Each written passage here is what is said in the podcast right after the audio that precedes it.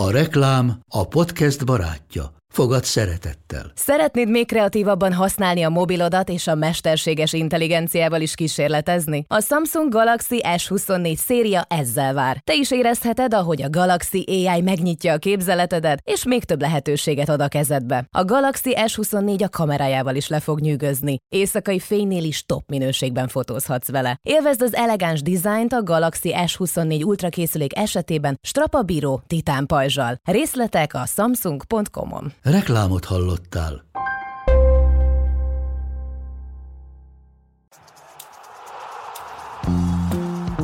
Ez a teljes terjedelem. Magyarország első futballpodcastja Baumstark Tiborral és Bognár Domával. És ezúttal Márta Bencét köszöntjük nagy szeretettel. Nem hiszem, hogy bárkinek be kell mutatni, de azért azt mindenképpen mondjuk el, hogy imáron podcasterként. E, igen, igen. Régóta benne volt a pakliba, hogy azt a sok mindent most, hogy már ugye nincs digi stúdió, ami felgyűlik bennem az olasz foci mérhetetlen fogyasztása közben, azt így kiadjam valahol. És hát nem úgy csináltam, hogy kellett volna, hogy veletek beszélgetek egy kicsit, hogy ez hogy néz ki normál esetben, úgyhogy az van, hogy ülök és hallgatom a vendégemet. és előtte meg utána egy órát dumálgatunk velük ezekről a dolgokról. Nem, majd belejövök, ígérem. Ne, tök jó egyébként. Nem Futball Kácsó, ez a podcast címe, keressétek és hallgassátok, szerintem abszolút megéri. De itt is most fociról és olasz fociról fogunk elsősorban beszélni, úgyhogy most, ami ott benned marad a műsorban, azt kiadhatod mind itt. És van mit kiadni, azt hiszem, mert nagyon-nagyon izgalmas néhány héten vagyunk túl azzal együtt, hogy itt azért a hétvégén sok minden nem dőlt el, és ez talán a legjobb, nem? Hogy maradt izgalom az olasz bajnokságban, jelen pillanatban is azt mondod, hogy ez még abszolút interesélyes?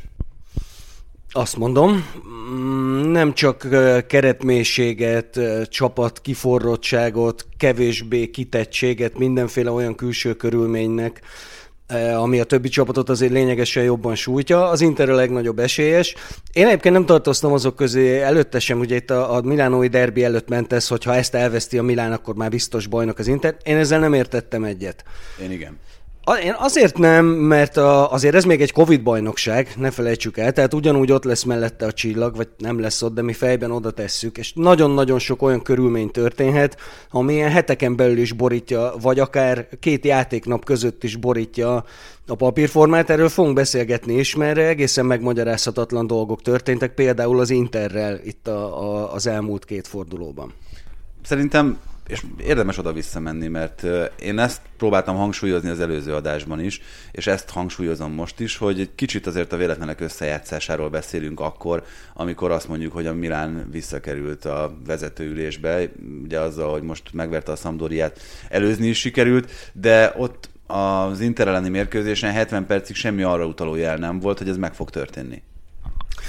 Ez így van, és arra utaló jel sem volt, hogy az Inter így megplacsan a meccs végére, tehát nem volt meg az a, a lehetőségét sem érezte az ember, hogy itt valami, valamilyen fordulatot fog. Nyilván egy kettős kiállítás, vagy egy meteor a pálya közepén, az ezek közé sorol, de ezen kívül a világon semmi nem utalt rá. Egy hogy, a hogy a, Igen, vagy a lelátón. Ugye ez az internetcsén nem annyira szokatlan látvány semmi nem utalt rá, és itt akarom mondani azt, ami, ami szerintem egy kicsit ilyen megfoghatatlan volt. Az Inter teljesen kifingott a meccs végére. Néztem, hogy ez, hogy ez nyilván nem volt még régen a válogatott szünet. A válogatott szünet az mindig jobban megcibálja az Intert, a többi csapatnál, ennek is egyébként érdemes utána nézni az okainak, de az a lényeg, hogy a meccs végére teljesen kifingott, és tulajdonképpen azt mondom, az utolsó 20 perc alapján nem is akkora meglepetés, hogy megnyerte a Milán. Zsiru nagyon-nagyon-nagyon jó volt. Tehát az, az nagyon jó volt nézni azt, hogy ez az a utolsó játékos... 20 percben. Igen, de hát... A... Amikor azt mondtad, hogy kifingott, akkor nem tudtam, hogy melyik meccsre gondolsz, hogy a Milánra vagy a, vagy a Napoli ellenére. Pontosan ezt akarom mondani, hogy véget ért az a meccs, nyilván a... Hoppá, elnézést. szóval véget ért az a meccs, és így próbálta az ember összerekni ezt, hogy mi a bánat történik az Interrel fizikálisan, hogy egészen elképesztő. Lejátszottak hétközben egy kupameccset, nem is egy Albino Leffe ellen, tehát azt mondom, hogy egy, egy nehéz meccs volt, még ha annyira azért nem is volt nehéz az Internek és aztán eljött a Nápoli elleni meccs, az azt jelenti, hogy egy héten belül három rangadó, és amikor így billegett a meccs ilyen egy-egy környékén, akkor nem volt szerintem ember, aki nem arra számított, hogy az Inter kipurcan a végére, és a Nápoli valahogy be fogja darálni őket. Most ehhez képest mi történt? Azt látta az ember, hogy a Nápoli a saját 16-osáról nem tud kijönni kb. az utolsó negyed órában, megy az Inter, duzzadnak az erőtől a játékosai, és így néztem, és nem akartam hinni a szememnek. Úgyhogy a Nápolénak nem volt kupa meccse, mert ugye ők kiestek az előző körben. Azért furcsa ez a kettőség, beszéltünk már egyébként erről is, mert azt hiszem, hogy Conte már ott, tehát nagyon sok összetevős ez a történet. Az Internél a leghozzáértőbb a szakmai stáb, és talán a legnagyobb is. Ugye sokan kérdezgetik, hogy ugyanazon a pályán játszik a Milán és az Inter, akár ugye ez a mix, mármint hogy ez a félig műfű, félig természetes fű, ez okozhat különféle szalag problémákat, izomsérüléseket, stb.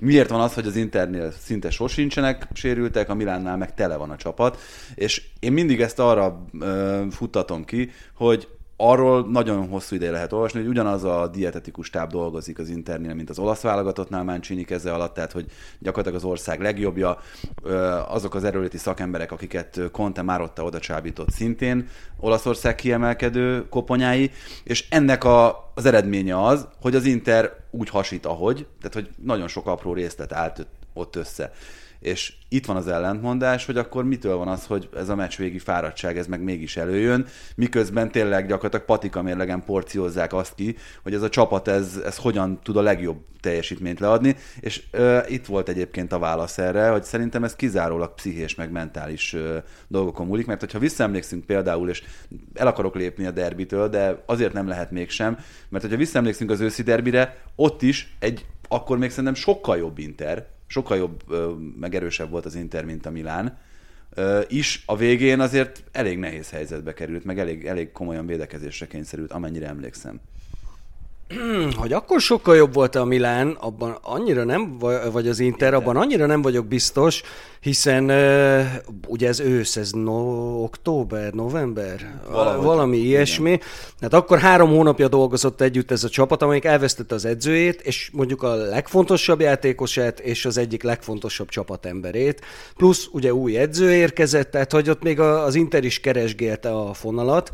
És én egy másik dolog miatt fognám ezt meg, ezt a, a, a mostani derbit, mert a szezon elején jellemző volt az, két dolog. Az egyik az, hogy valamiért az ellenfelek nagyon könnyen, nem valamiért, tudjuk azt is, hogy miért, az ellenfelek nagyon könnyen kerültek helyzetbe az Inter ellen. Ez volt az egyik dolog, amin változtatni kellett. A másik pedig az, hogy Inzági valahogy nagyon rosszul nyúlt bele a meccsekbe, ezt át kell fogalmaznom, mert cserélni kellett, és jó embereket is hozott le. Egyszerűen a cseréi nem tudtak semmit hozzátenni a játékhoz, és nagyon-nagyon sok bontja maradt benne ősszel az Internek abban, hogy a cserék következtében elveszett a fonal, és vereség kevésbé, de inkább döntetlenek, tehát sok pontot veszítettek el. Na most ezt a dolgot én úgy vettem észre, hogy azért így menet közben levetközték. Nyilván összeértek, tehát jobban megismerték egymást, lett egy rendszer, amin látszott, hogy működik, és most bocsáss meg, a derbin újra visszajött ez. Tehát az Internek a cseréi botrányosak voltak. De nem sokkal egyszerűbb ennél a helyzet. Tehát mondjuk ki, hogy Dünfriz nem üti meg a szintet. Például. Tehát, hogy, hogy egyszerűen azokra a posztokra, amit most itt mondtál Hakimi távozása után, nem sikerült olyan játékosokat, igazán Jacko igen. Tehát, hogy ő, ő szerintem pont az az ember, akire Inzaginak szüksége volt ebben a rendszerben, de vannak olyan emberek, akik egyszerűen, tehát én most még azért Dimárkóval kapcsolatban is billegek, meg, meg vannak ebben az Interben olyan játékosok, kezdők, 12., 13. tagjai a keretnek, akiknél azért nem merném egy elsőre rávágni, hogy na igen, hát ez, ez egy minden tekintetben európai porondra is, meg az olasz legfelső polcra való csapat. Ez sok kérdés egyszerre.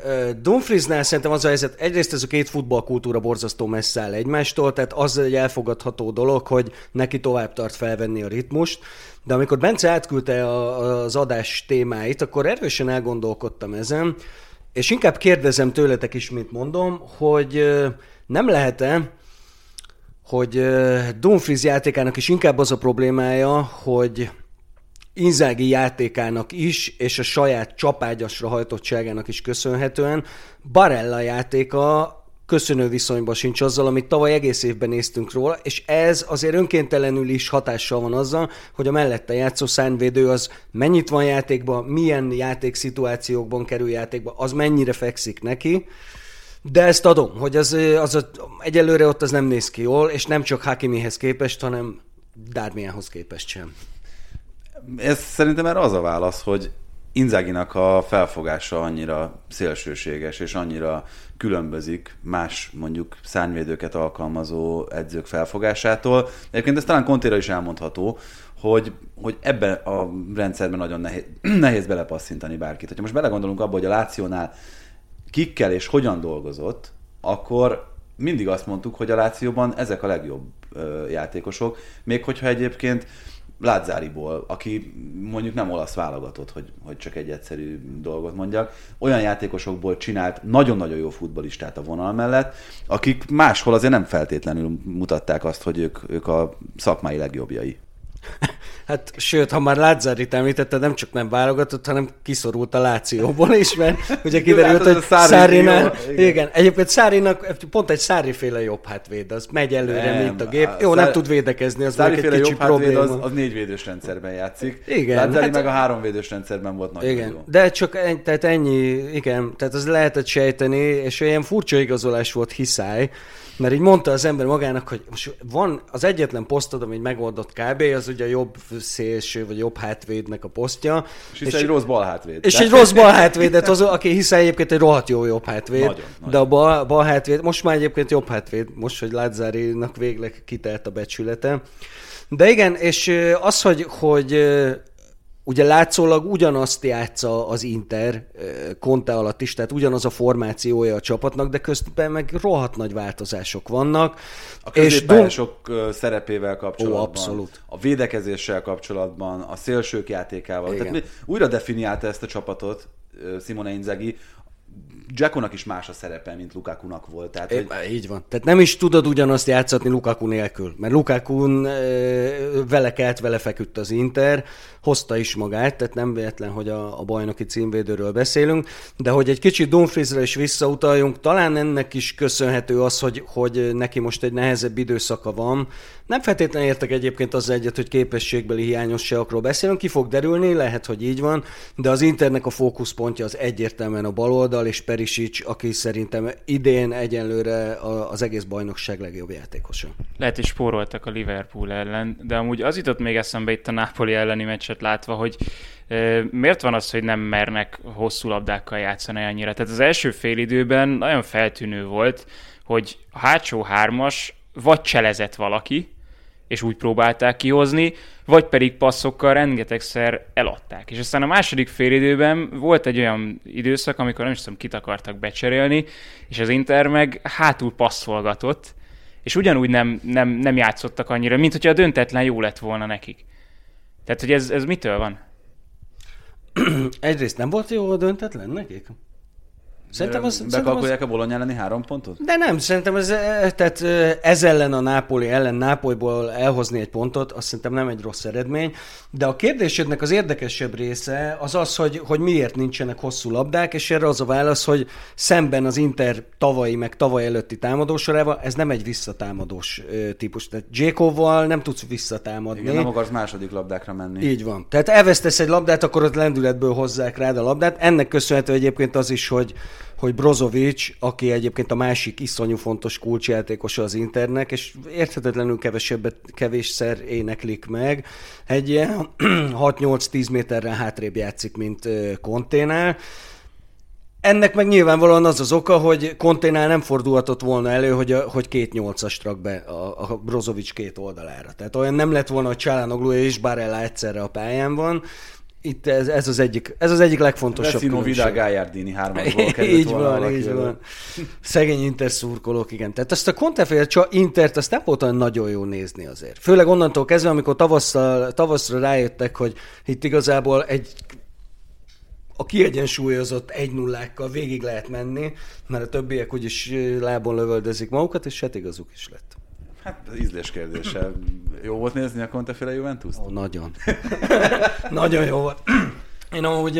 Jó volt nézni az Allegri féle Juventus-t? eh, ah, melyiket? Hát Melyiket? még az előző, tehát most igazából itt visszatérhetünk a három vagy négy évvel ezelőttihez is, hát az se volt olyan nagyon, nagyon nagy élmény. Hát, voltak, tehát miről beszélünk? Ronaldo első éve, amikor az Allegri utolsó éve volt, Az ugye? volt a legrosszabb. Az borzasztó Az, az volt. mind, mind közül a legrosszabb Az volt. rettenetes volt, de már látjuk közben az okokat azóta.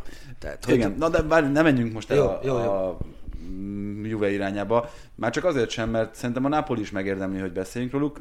Különösen azért, mert hogyha valaki mondjuk most így félretette az olasz bajnokságot, és most nézett bele először Napoli meccsbe, mondjuk másfél hónap után, akkor jé, hát itt kik vannak? Kulibali, Osimen, micsoda játékosok ezek, és hol voltak az elmúlt hónapokban? Ugye sérülés, afrikai nemzetek kupája, tehát hogy számos olyan dolog, amit túlélt a Napoli. Közben megverte a Milánt, a Z csapatával, tehát hogy és, és látod az elképzelést, látod a szerkezetet, látod, hogy mit szeretne Spalletti játszatni. Ö, Ez egy mestermunka, ez a Napoli, akárhogy is nézzük. Ez egy mestermunka. És amíg a Rómánál volt edző, meg aztán a Zenitnél, akkor azért Magyarországon kevesebb szó esett róla, de Spallettinek nem véletlenül iszonyú jó a sajtója. Olaszországban nagyon szeretik is az emberek, nem véletlenül az sem, mert amúgy egy végtelenül jópofa srác, de amúgy amit, amit ő szakmailag lerak az asztalra a Nápolinál, az, az csillagos ötös.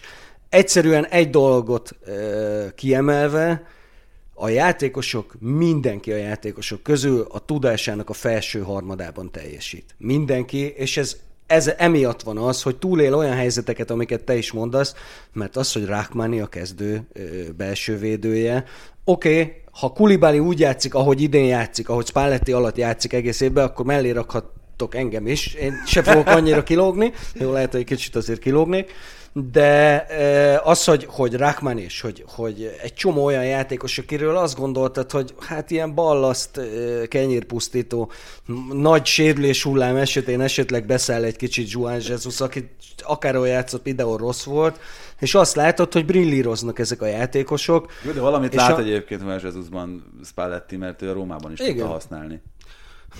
Ugye ő az a fajta csávó, akivel tudod ezt a három és négy védő közötti átmenetet játszani, mert eljátszik a bal oldalon egy háromvédősben, eljátszik szélsővédőt is, Mondjuk de most nem annyira szélsővédő alkat, azt tegyük hozzá. jelentősen nem, ráadásul egyéb problémák is vannak vele, de most ugye egy négyvédős rendszerben játszik belső védőt, amit azért talán a lehető legkevesebb szer csinált, illetve nem láttuk olyan nagyon sokszor, és ezt is jól csinálja. Nem olyan jó, mint Rahmani, amit még mindig ilyen elkerekedő szemmel néz az ember, hogy kb. átjátszhatatlan a csávó, akit még így el is felejtette volna az ember, hogy egyáltalán a Nápoli keretében van. De mondjuk én Manolást se kedveltem soha. Örültem, hogy elment, elsősorban azért, mert az olasz sajtóban elég komoly téma volt, hogy Szalai Attit megpróbálják. Nem tudom, az mi van. Most is Spallettiről te láttál egyébként játékos korából Spallettiről képet? Nem sajnos. Ugye nagyon sokáig, nagyon ö, öreg koráig játszott, és nem tudom, neked megvan-e, hogy hogy nézett ki ő. Hát láttam róla. Ilyen nagyon csúnya hínár haja volt, ez a, na, már, mint, mint amilyen palettának régen. És Tagja vagy a Paletta Vágasd le a hajat csoportnak Facebookon? hát már nem kell, mert levágatta. Már nem tudom mi van, de beléptem tíz éve, és ilyen 70 ezer tagja van a csoportnak. Aztán. És, és ha én láttam, láttam élőben Palettit, és azt kell, hogy mondjam, hogy, hogy az a csávó, az a, az a tökéletes olasz gigoló. Abszolút így van. hihetetlen. Az, a, tehát az, a, az az elegancia, ahogy a rászabott töltőnyben, amilyen cipőben, és, és ugye meccseken most, most egyébként ebben a melegítőben nyomja a Napoli, ami nagyon meglepő számomra. Nem annyira. Szerintem Azért, mert a, má- a márka miatt nem annyira? nem azért, hanem most próbálok nem megsérteni senkit, de ha Nápolyban élsz, akkor azért visszább adsz a, szerintem a, Jó, a, de úgy, hogy az eleganciából. Egyébként, és... most belegondolsz, akkor az egész pályafutását úgy ö, dolgozta végig Spalletti, hogy mindig ez a Igen, rászabott csípő. öltöny, meg, és, és most meg azért csak melcsóban. Szári, Szári öröksége. Szári, Szárira azon rögtön, amikor bemutatták a Juventusnál, öltönybe volt. És emlékszem, kiraktuk ezt a képet így, hogy te vennél tőle használt autót. De hát Jó, de ezt hamar eldobta a Juvénál is. Ezt Persze, a, ezt de nem, de őt ő is tudja, ez nem is önazonos Mauricio Szárival, hogy nem a csikket rákcsálja. Amúgy Spalletti, amikor visszatért Olaszország, hogy kérdezték tőle, hogy az első mondat ez volt, hogy hogy mennyit változott, eh, mennyivel lett jobb edző, mit tudom én, és akkor így csak benézett a kamerám, hogy mosolygott egyet, és azt mondta, sokkal szebb lettem. és amúgy tényleg... És nem ilyen- lehet kétségbe vonni ezt. van. Így van. ezt a dolgot. Ö, Napoliról beszéljünk még? Komoly, komoly kihívóként ö, számolsz velük is? Egy hónappal ezelőtt írtam azt, hogy nem létezik, hogy komoly kihívó ez a csapat ezzel a védelemmel. Hogy nem, nincs olyan, hogy ez a csapat... Ezzel a, a, a legnagyobb istenség ott játszik. A Kulibali? Igen. Ezt adom. Hát most egyébként... Ö, Jó, de ott játszott eddig is, és mondjuk voltak így. rosszabb szezonjai, de volt, volt már ilyen szezonja. jó, figyelj, azért itt ebben, és ez nem akarok most ehhez Jó, visszatérni. Tibi, de Mário Rui. jó. Tehát, hogy tele vannak olyan Rui, abban, a, abban az esetben szerintem egy kiválóan használható védő, hogyha, hogyha valaki meg tudja oldani a öm, védekező feladatokat. Tehát Lobotka például szerintem tök jó meccse volt most. Igen, igen, igen, abszolút A- adom. De ez milyen furcsa ez, hogy a szériában erről beszélünk, és a Milán kapcsán is, hogy a bal hátvéd helyett védekeznie kell valakinek a középpályán. De hát ez Nevetséges. Így, jó, hát ez, ez egyébként most nagyon sok klubnál így van. Tehát a Manchester City-nél Jean Cancelo helyett védekezni kell, Alexander Arnold helyett a Liverpoolban védekezni kell. Tehát hogy ez szerintem a foci az inkább ebbe az irányba megy, és Mário Rui-nak a támadó képességeit meg ki tudja használni, főleg Spalletti, de, de vissza Kulibálihoz, tehát azzal Spalletti, hogy, hogy gyakorlatilag azt súlykolta ilyen verebes József módjára, hogy ő a világ legjobbja, azt szerintem elhitte megint Kulibáli. Igen. És, és nagyon nehezen lehet vitatkozni azzal, hogy ő most megint ott van a minimum a top 5-ben, belső védőként, és itt most nem csak a Napoliban mutatott teljesítményét mondom, hanem néztünk eleget az afrikai nemzetek kupájából is, ahol Doha nem.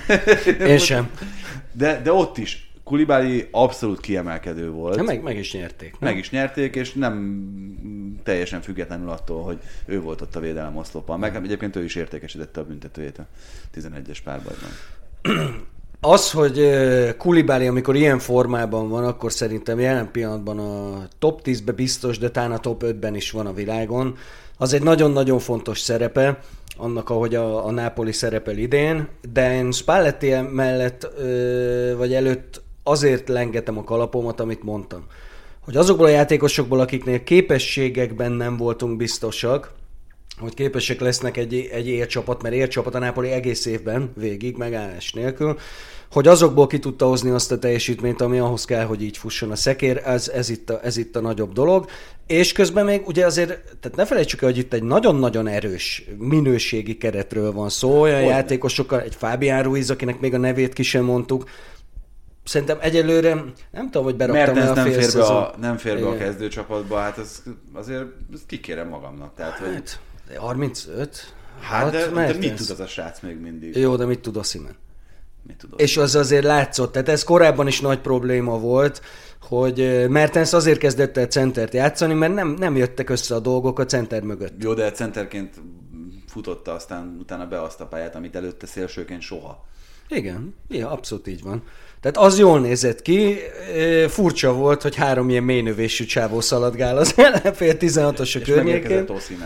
Igen, az azért, de Osimhen is nagyon-nagyon jó játékos, és benne még borzasztó sok van. Kicsit higgad majd. Nagyon érdekes volt nekem egyébként, hogy mennyire vékony az a, az, a, az arcmaszk, amiben játszik, mert ugye teljesen átrendezték az arc csontjait, amennyire lehet tudni abból a műtétből, és azt hittem, hogy valamilyen Batmanként fog majd megjelenni a pályán. Ehhez képest tehát körülbelül, mint ez a papír olyan vékonynak tűnik az a kis valamilyen. A modern tudomány. A szovjet mérnökök, a fiatal szovjet mérnökök.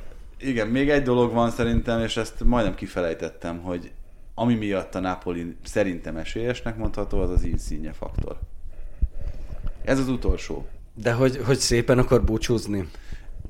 Szépen, akar, szépen akarják Miért búcsúzik? Hát azt nem értem. Az, az, az, az nekem az egyik legnagyobb fájdalma ennek a szezonnak. Ugye? És nem, mert 30 ő azért nem egy, meg nem egy Jovinko. Mert Jovinko menjen el Amerikába bóckodni, mert eh, tehát látszik, hogy az ott kb. ott nagyon jó lesz, de csúcs szinten soha. Insigne viszont a csúcs szinten is. Úgy a csúcs szinten, hogy két vagy három éve még arról beszéltünk, hogy ő egy Paris Saint-Germainbe beférre. Hogy mert akarták őt, ugye Leonardo állítólag ajánlatot is tett érte, meg, meg hogy ha Angliába szerződne, akkor ott, ott hogyan tudná kihasználni a képességeit. Mert Mm. azt hiszem, ezt te mondtad pont a podcastban, hogy ha valaki ennyire kicsi, mint Insigne, akkor annak annak bizonyos más készségeinek nagyon-nagyon kiemelkedőnek kell lenni, és az Insignénél ott van. Tehát ő, ő fejben, a lába, ahogy lát a pályán, én imádom az ő játékát. A, tehát akkor nem arra gondolsz, hogy belőle érzelmileg olyan többletet szabadít fel, hogy a hátára veszi... Mindenkiből. Aha. Én ebbe azért nem hiszek, mert ha ott lenne ez az érzelmi többlet, akkor nem menne el pénzt keresni Nápolyból. Szóval a közvetítésben hangzott el, hogy ha fiának jó lesz, hogyha angolul tanulhat majd Amerikában. Insigne egész jól tud olaszul egyébként. Már hogy így hallottam, kicsit fülelnie kell többieknek. Nem tudom, Netflixen megnéztétek a, Meg, az olasz válogatottra, és, és hogy Insigne mennyire jó fej amúgy, hogy egyértelműen a két déli, ugye Sirigu, a Szárd, és ő a Nápoly, ők viszik a szót. És, És, és ott, van, ott van a harmadik déli Immobile, aki ugye szintén Igen. nápolyi születésű, aki meg egy idegroncs. Igen. Jó, hát mondjuk ezen az EB-n én is idegroncs voltam miatta, más. És milyen furcsa dolog ez, hogy az olasz válogatottnál erről kell beszélni, hogy nincs kilences. Nincs olasz kilences. A Egy sem. két kilences egy szobában lakott, Immobile és Belotti. Igen. Jó hatással voltak egymásra. Biztos. Igen, és közben meg látod, hogy, hogy milyen nevek merülnek föl, hogy már Balotellit akarják reaktiválni, meg Skamaka, aki tényleg egy ügyes csávó, bár valószínűleg a, nem a legélesebb kés a fiókban, de nem egy ügyetlen gyerek, de az, hogy most az Európa bajnok olaszoknak ő legyen a, kezdő 9 hát azt azért nem áll. No, beszéljünk a Juventusról. Ott volt szerintem a momentum, a Vlahovics érkezése, Verona elleni győzelem, és voltak olyan szakaszai ennek a tegnapi Atalanta elleni mérkőzésnek, amikor érezted is, hogy ezt így megpróbálja megragadni a Juventus, de nem sikerült. Nekem az az érzésem, hogy ez most itt kapott egy kis gellert. Előre menekül a Juve ezzel, hogy nem tudom, hogy eleve ez lett volna a terv. Szerintem sokan úgy gondoltuk, én is úgy gondoltam, hogy Morata pályafutásának ezzel vége a Juventusban.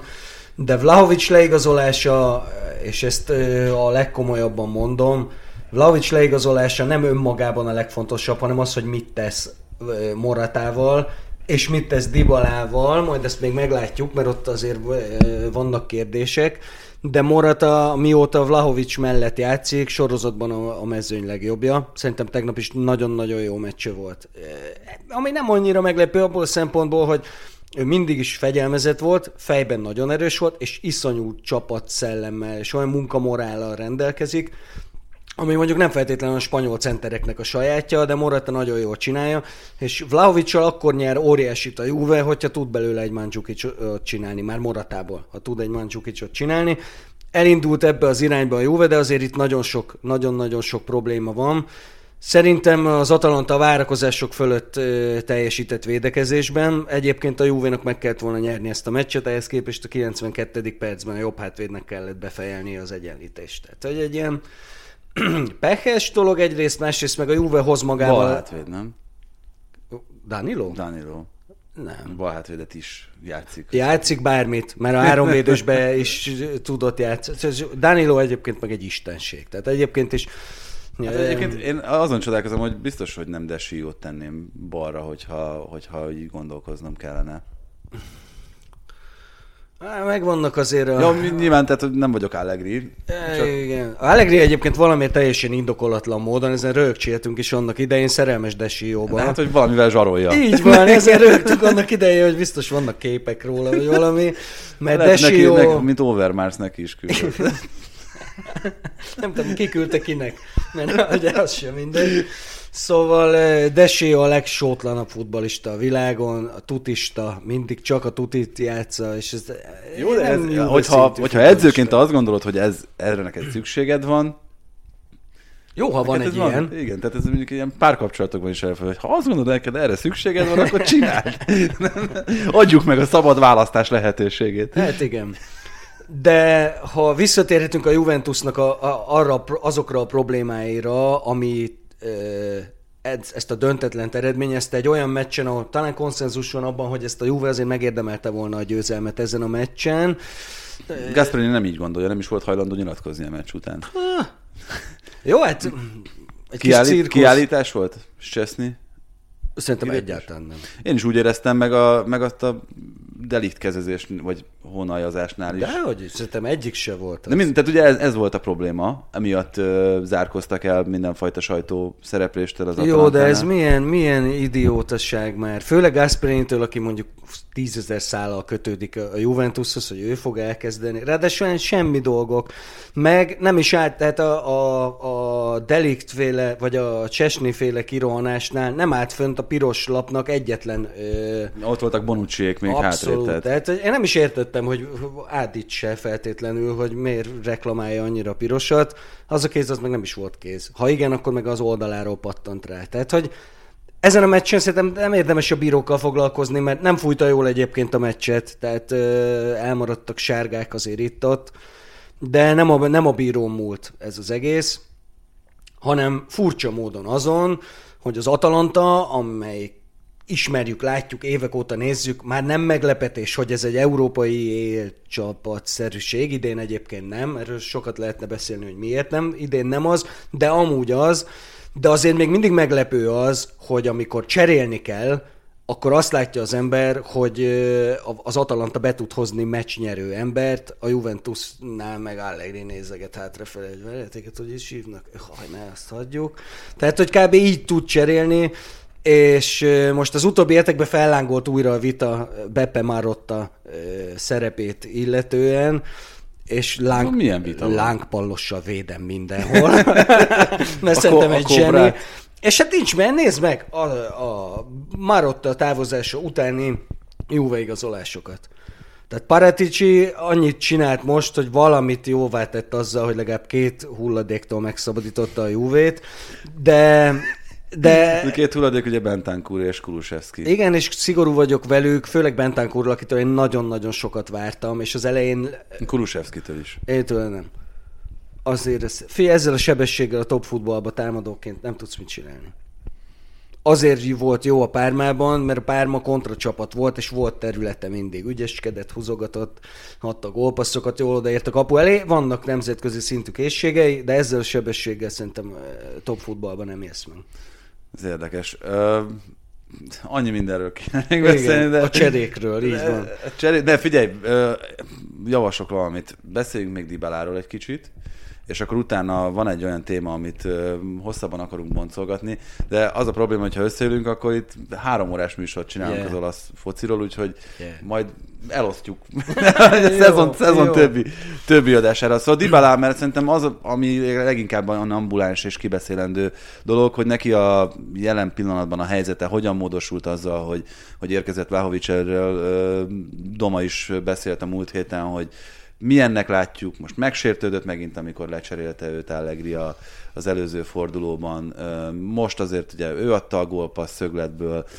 Szerintem tegnap kimondottan jól játszott, Harcosan.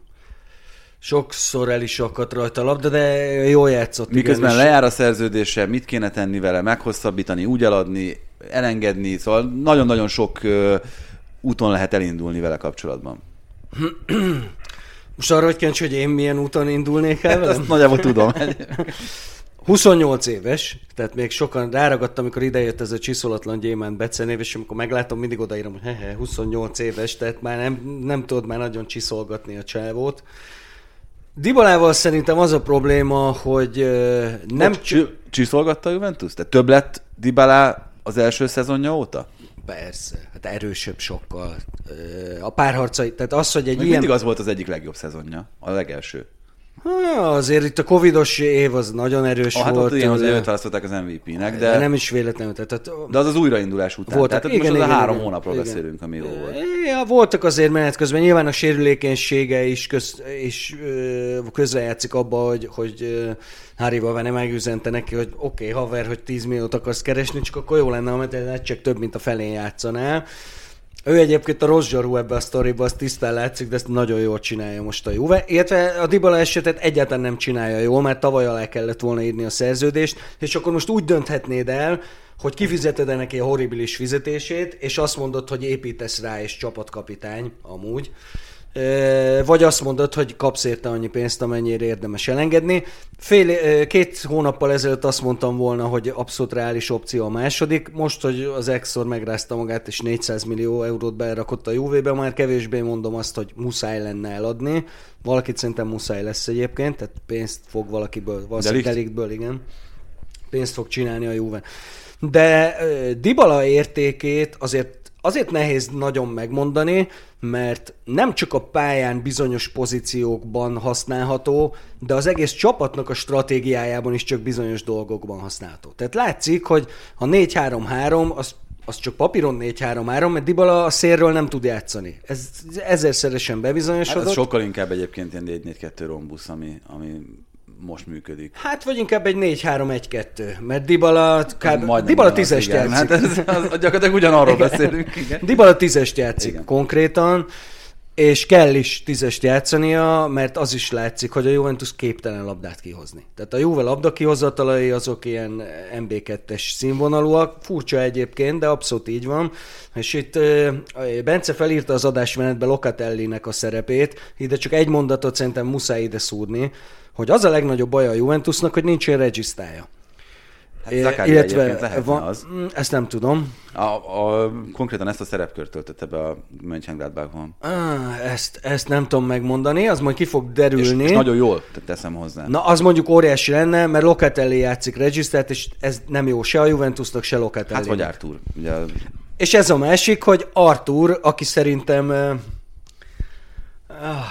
Dibalához hasonlóan nagyon-nagyon szűk a felhasználási területe Arturnak. Egy brazil középpályás, aki szédül 30 méter az ellenfél kapujától, azzal, azzal nem tudsz mit kezdeni.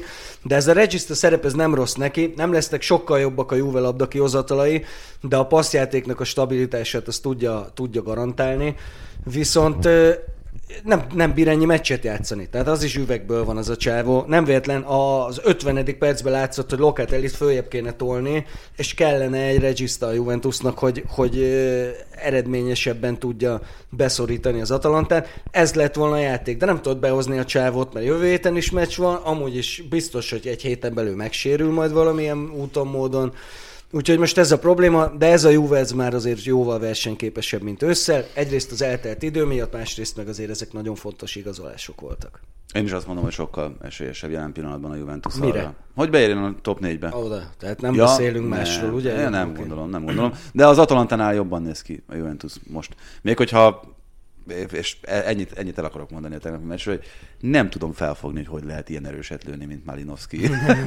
az, hát figyelj, de a... az a csáva, nem tudom, tehát annak valami dinamit van a lábában. Jó, de ki a hülye? A Juve pont ugyanígy kapott ki az Atalantától tavaly. Véletlenül már, és pont Artur maradt le egyébként Malinovskiról három méterre, mintha nem tudnák, hogy a legjobb balláb van rászerelve a csávóra az egész szériába talán.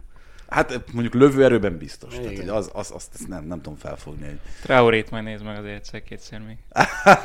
Jó, de hát a Traorének a lövés erőssége az nem olyan nagy, mint Malinowski. Egy globalizált futballban már minden csapatnak van egy Traoréja, amire nincs a szégyelje magát. Kiről van szó? Adam a Traoré, a ja. Barcelona kiválósága. Na, ö... Ja, kipattintott. Én bizony. Kuveros gyerek. Az futbalista amúgy egyébként? Hát most milyen értelemben kérdezed? Már hogy jó-e? Szerintem használható. Igen? De ugyanúgy, mint ahogy Arthur. Kérdezd meg most bármelyik Barca szurkolót, és Mit mondanak? És tetszeni fog. Igen.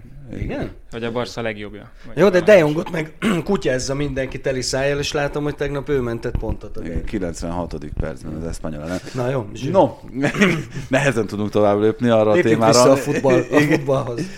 Szóval uh, itt onnan jött az ötlet, hogy erről beszéljünk, mert mi már beszéltünk erről többször, uh, még adáson kívül, és azt mondtad, hogy nem vagy olyan nagyon lelkes fogyasztója azoknak a tartalmaknak, amikben túl sok a szakmaiság, álszakmaiság, túl sok a szám, Javíts ki. Az álszakmaiságot szeretném, mert egyrészt nem mondtam ilyet, másrészt köszönöm szépen.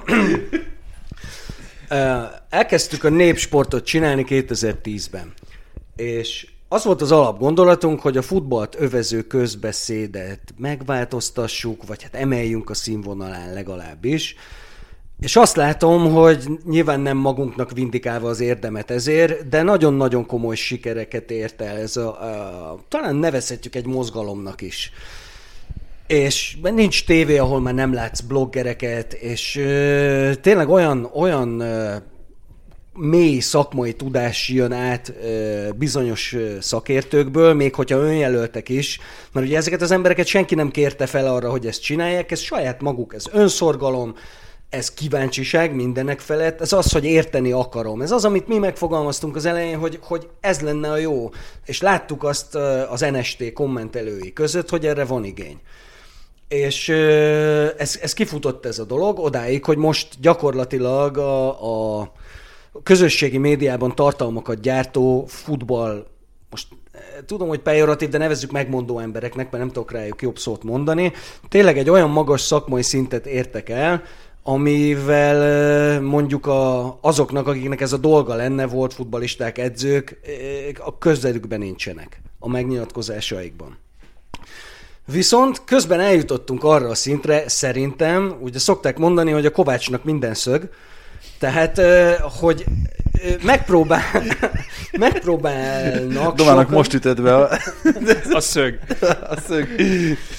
hogy mindent, mindent megpróbálnak az emberek lefordítani taktikai nyelvre, és én, aki tényleg óriási nagy rajongója voltam a Henrik által elkezdett taktikai elemzéseknek, és hogy együtt fordítottuk a futballforradalmakat, tehát hogy én sem veszek el, amikor a ezt azért, azért nagyon jó, hogy beszélni. ezt, ezt te mondod, mert szerintem nálad autentikusabb, hitelesebb, de, de pont az miatt, amit elmondtál, nem annyira nagy érdemes.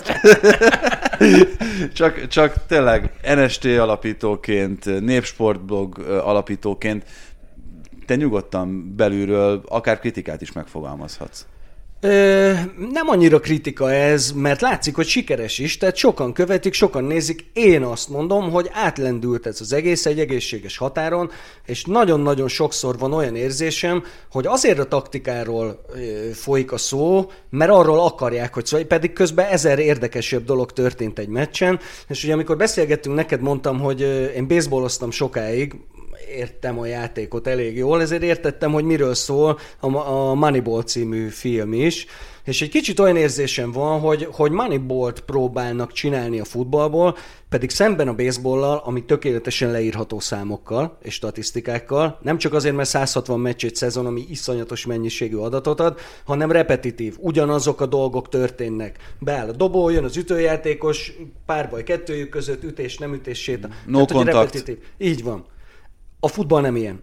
És egy futballmeccset, egy futballmeccsen a, a meccs előttig érdemes a taktikáról beszélni, utána már szerintem 90%-ban nem a taktikai dolgok érdekesek, ahogy a meccs alakul, hiszen már nem tud senki belenyúlni. Nyilván vannak látványos dolgok, amik eldöntenek egy meccset egyik irányba, egy-egy párharc, egyik irányba vagy a másikba, de, de a tényezők között onnantól kezdve a futballtaktika, hogy elindult egy meccs, már sokkal kevésbé fontos és lényeges, mint amennyire annak tűnik ezekből a tartalmakból.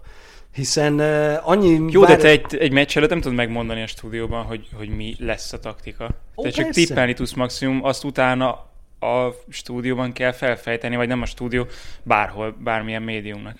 Ö, igen, ö, tök jó, amit mondasz. Én azt hiszem, hogy akkor rosszul fogalmaztam meg, hogy mit akartam mondani. Nyilván nagyon fontos az, hogy egy meccs utáni elemzésben elhangzon az, hogy ez azért történt, mert, ennek az volt az oka, mert, és ez volt vele a cél. De menet közben már, tehát ezen gondolkodtam most pont idefele jövet, hogy mivel tudnám, és nagyon- nagyon-nagyon kellemetlen a helyzet, mert valószínűleg a hallgatók közül borzasztó kevesen nézték tegnap a Verona Udinéze mérkőzést. Nem tudom, hogy ti esetleg bele, belefutottatok-e. Négy núra nyert a Verona. Azt mondanád, nem történt semmi. Tudorék szépen nagyon csapták csofiékat. Na most ezek után, aki látta a meccset, az sokkolva nézte végig ezt a négy núlt. Négy kapura lövése volt a Veronának. Négy. Minden négyből ugye gólt szereztek. 19 volt az Udinézének. Kilencszerre is találták talán a kaput, egészen elképesztő meccs volt. Olyan meccs volt, hogy hihetetlen. És utána posztoltam is, és azt írtam, hogy, hogy Csofi helyében bemegyek az öltözőbe egy 4-0 után, és megbubolom a játékosaim fejét, hogy fiúk, van ilyen, előfordul. És nem tudod azt mondani, hogy rossz volt. Hogy lett volna rossz a taktikájuk? Oda, ott hédereltek megállás nélkül, a Verona kapuja előtt, megkontrázták őket négyszer, bum, bum, bum, 4-0, és egy, egy borzasztó sima győzelem. E, tehát ezt mondom, hogy, hogy taktikailag arról a meccsről nem tudsz mondani semmit. És igazából, hogyha vég, vég, most a, átfordítva a rangadókra, amik játszottak, a, a Milán Intert nézve nem a taktika volt a legfontosabb. Nem az döntötte el. Mindenki tudta, mit fog csinálni a másik. Semmi újdonság nem fordult elő. Az történt, hogy az Inter kifingott, és a, a Milán megfogta. Nem, az történt, hogy Alexis Sanchez neki szaladt Zsirunak. Igen, aljas módon, és még ki se állították érte. Azt szerintem falt volt amúgy. Az falt. De, volt. De az falt. És a Milánnak a Juve ellen is volt egy egy amikor ö, Csalánoglu tarolta le teljesen egyértelmű. De jó, hát tudjuk, hogy a Milán a bírók csapata. Tessék, ez való inkább a stúdióban, nem a Bírózzunk! Az, az, annak van értelme. Nem ám ilyen szar taktikáról beszélgetni. Szóval a lényeg az, hogy, hogy nem ennek a létjogosultságát vitatom el ennek a fajta közbeszédnek, sőt, borzasztó boldog vagyok, hogy értelmes, okos embereket hallok, nagyon fontos futball stratégiáról beszélni, de szerintem egy kicsit már így a kabáthoz varjuk a gombot, és sok esetben nem arról folyik a közbeszéd, ami a, ami a legfontosabb volt, és az nem feltétlenül számokkal leírható. De ezt is beleírta Bence, hogy mi innen Magyarországról hiába szeretnénk az olasz fociról, a spanyol fociról, az angol fociról hitelesen beszélni, talán még Németország van a legközelebb, úgyhogy csak a német focival foglalkozzunk, és aki ott magyar kapcsolat van, azt próbáljuk kihasználni, hogy, hogy belelássunk az egészbe. Hogyan látsz bele úgy egy olasz, angol, spanyol fociba, hogy te ott tényleg releváns és hiteles információkat tudjál adni, azon kívül, hogy mit látsz a pályán? Mondok valamit, ha most Triestben ücsörögnénk, és ott beszélgetnénk, és olaszok lennénk mindannyian, akkor se látnánk bele rendesen, hiszen a leges legfontosabb dolgok, amik valóban formálnak egy öltözőt, azokról nem tudsz. Tehát ez, ez... De nem erről beszélek, nem arról beszélek, hogy helyileg éppen ott vagyunk-e, vagy nem vagyunk ott, hanem arról, hogy van-e olyan újságíró kapcsolatunk, ismerjük-e a helyi viszonyokat, beszélgetünk-e helyi emberekkel, akik valahogy mégiscsak kapcsolódnak a csapat. Hogyha beszélsz egy Veszprémi emberrel, akkor neki fixen lesz valami belsős információja a Veszprém kézi csapatáról, nem? Tudod cáfolni? Lehet, ugye ez is olyan, hogy mindenkinek van ismerősének az ismerős, és mindenki tudni vél nagyon sok mindent, de szerintem a közösségi média világában ezek már nem áthatolhatatlan dolgok, hiszen tényleg gondolj bele, hogy ugye Olaszországban három sportlapinak van, van a Gazetta, ami Milánóban van, és nyilván elsősorban az Interről nyilván, hiszen a tulajdonosi köre az oda kötődik, de a Milánról is mindent tudnak. Van a Corriere, ami a római sportlap, nyilván egész délt lefedi, ők onnan tudnak, ők tényleg arról tudnak mindent, és van a értelme népszerű Tutto Sport, ami a Torinoi egyébként a legrosszabb közülük, szörnyűséges minőségű, de ők meg Juve és Torino, de egyébként a Genoával kapcsolatban is e, eléggé benfentesek. Tehát azt mondom, hogy amennyit neked tudnod kell, azt azt, azt meg tudod tudni, és amit meg nem, azt meg úgyis csak évekkel később tudja meg, mert azt 20 ember tudja, aki az öltözőben van akkor, amikor a Benevento ellen Bonucci lila fejjel üvölt kivel is? Arturral? Talán ő ott a gólpaszt a Beneventónak tavaly. Igen. Ez meg a Netflix sorozatában van, amúgy az egy kiagyott zicser, mert ott annyi érdekes dolog lett volna, és közben meg így végigkettegett az egész. Még mindig nem tudjuk, hogy mi történt a 2017-es bajnokok ligája döntő szünetében. Hát majd Bonucci a visszavonó megírja a könyvbe, hogy akkor pofán verte Dibalát végül is, vagy nem. Én tartok tőle, hogy ott valami, mert mindenki bagatelizálja, kielini a könyvébe azt, hogy nem történt semmi, elfáradtak, és nem maradt erejük. Hát az első fél időben nem tűnt fáradtnak a jóve. Hát nem tűnt fáradtnak, meg ott azért ö, olyan dolgok történtek utána. Bonucci eligazolása, ö, ugye Allegrinek ö, megromlott a viszony állítólag egy-két játékossal, és azt kezdte el erodálnia a csapategységet. Ah, várj, bocsánat, az, az, erről viszont azért egy kicsit több, mint plegyka, hogy lehet hallani, a 15-ös BL döntő után, amit ugye a Barcelonával szemben, az az első éve volt Allegrinek. Akkor Allegri leadta a vezetőség felé a listát, hogy ezeket a játékosokat kell elküldeni, és ezeket kell leigazolni a helyükre, és hülyenek nézték. Hogy ez, ez, ez felejts el, mi az, hogy, mi az hogy, hogy bonucci nem lehet, és mondja, hogy baszki, négy védővel akarok játszani, nem hárommal. És nem tudok négy védővel játszani Leonardo Bonucci-val, ami egyébként egy nagyon furcsa dolog, de erre rácáfolt az elmúlt két évben, mert Bonucci a korral valahogy bele nem esedett ebbe a négyvédős rendszerbe, mert előtte egy tufa, tufa söprögető volt, akinek mondjuk nem a párharcok voltak a nagy erényei, de a négyvédősben nem tudott kikerülni, és, és nagyon-nagyon, tehát Bonucci idős korára négyvédősben is azt mondom, hogy egy kiváló védő lett. Ahogyan láthattuk az Európa-bajnokságon is. Bizony. Hát most kicsit parás ez a VB azért, de én nem paráztam egyébként, csak bárkivel beszélek, mindenki körbe nyalogatja a portugálokat, úgyhogy most már elkezdtem én is félni tőle. Na, majd meglátjuk.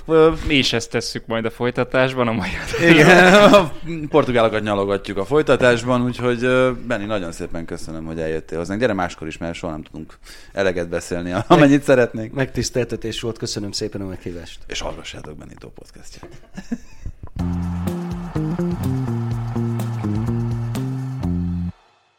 Gyenge Balázsjal, a Digisport szerkesztőjével folytatjuk. Régen voltál nálunk, különösen így fizikai valódban, mert egyszer egy zoomos adást azt készítettünk, akkor is a portugál foci volt a téma. Most is részben az, de azért lesznek még itt érdekességek. Például elkalandozunk itt a Klub VB irányába is, hogy milyen okból azt még nem árulom el, de beszéljünk a legaktuálisabbról. Itt azért a portugál bajnokság szuperrangadóját rendezték a hétvégén. 105 percnyi játékidő és 43 percet volt játékban a labda. No, hát akkor én is először köszöntöm a kedves nézőket, hallgatókat. Valóban nem jártam még itt, gyönyörű a hely. Köszönöm szépen a lehetőséget, hogy akkor fizikai valomban is megjelenhessek. No, ami a rangadót illeti. Valóban az van, hogy túlóráztak a csapatok, de már a, alapvetően a, a, a lefújás után. És ez volt, a, ami megadta az egésznek azt a színezetét, ami miatt szégyenkezni kell most leginkább mert olyan jelenetek zajlottak, amik természetesen semmilyen sportintézményben nem valók, nem hogy egy ö, kiemelt bajnokság legcsúcsára. Tehát az biztos, hogy nem. Doma küldte át azt a videót, amin látszik az, hogy ilyen fotós mellénybe öltözött. Azóta azt láttam, hogy azok biztonsági emberek voltak, az úgy meg nem, még kevésbé nem, érthető nem, a dolog. Nem, Na nem, akkor magyarázd ezt el nekünk, mi történt nem, ott? Nem, nem, nem, nem, nem. Ö, azok az emberek, és most óvatosan kell fogalmazzak, mert ugye jogállamiságban bizonyítékokkal kell rendelkezni. Ezzel együtt a felvételeken egyértelműen kiderül, a portugál bajnokság természet, vagy a portugál ügyesség természetesen majd kivizsgálja, meg fogják hozni a, a hivatalos döntést. De az már most látszik a felvételek alapján, hogy azok az emberek nem voltak végig a pályán, és nem labdaszedőként voltak jelen. És egyenlőre informális vagy nem teljesen hivatalos azonosítás hivatalos szerint... provokátorok? A Portó ö, ö, szurkoló táborának a tagjai. És abból is a, a kemény mag közé tartoznak. Úgyhogy ö, a, az, az a tény, hogy ők hogy viselkedtek a meccs után, az alapvetően függetleníthető attól, hogy ők hova is tartoznak, mert ö, székekkel dobálták meg a Sporting játékosait, és ami a legfelháborítóbb, hogy pisztolygolyókat dobáltak feléjük. Azt nem tudom, hogy eljutott-e hozzátok az a felvétel. Ezeket nem dobálni szokták. Ö, igen, nem, ez üzenet. Ez üzenet. Hát ez milyen ilyen mafia háború? Igen. igen. Na, ez, ez, így, ez így kicsit erős. De ö, ugye szintén volt róla szó itt az előzetes egyeztetések alapján, hogy a Sporting Luka Brázi már a halakkal alszik? Most az üzenetekről nekem ezek jutnak eszembe, a lófej, meg a, meg a hal, meg igen. ilyen olyan pisztolygóval dobálni, hát ez van az egészen, üzenet. egészen dermesztő. Ugye? Tehát döbbenetes, döbbenetes. És van egy felvétel, szintén ott van már az ügyességnél, tehát e- ebből nem sokára, tehát ez, ez ki fog derülni, nem gondoltam, hogy ilyen thrillert hozol nekünk. Hát, sajnos ez van. Tehát ö, a, a, itt a, a beszélgetés előtti egyeztetésben szintén ö, szó volt arról, hogy a Sporting elnöke kiállt a sajtótájékoztatón, ahol meg is fogalmazta ezt ezt a jelenséget, hogy ez micsoda. 40 évnyi Pintuda Costa elnökség kivonata. És ennek egyetlen egy szó Neked a, csak a, megoldás. Nekem csak papi, így van. Így van. Illetve... Ja, de nem tudják, szerintem a kedves hallgatók nem tudják a sztorit. Hol is voltatok? Ez Dublin, Dublinban Dublinban voltatok. történt. Igen. Na jó, akkor ez egy gyors kitérő. Dublinban az Európa Liga döntőjén Porto-Braga meccs volt. És a meccs előtti nap teljesen véletlenül az UEFA egyik rendezvényén egy helyi ö, italmérésben megjelent Pintuda Costa egyik gyermeken, egy lány, aki történetesen aztán ott felejtette a mobilját. És én találtam meg. és És természetesen... papiként volt elmenne benne Pintuda Costa száma. Természetesen nem éltem vissza, ezt most ezt nem éltem vissza a szituációval. A hölgynek az ismerősét hívtam föl a telefonon, aki az első De szám miért volt. papit?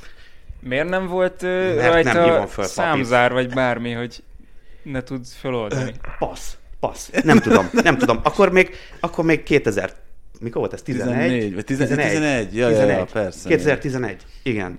Lehet, hogy akkor még a mobilok nem tudták ezt a funkciót. Nem, nem tudom, nem tudom. No, tehát a lényeg, hogy ott papiként szerepelt. És a Lehet, lényeg éppen viszont... ő próbál most téged elérni, nem Ö, tudom.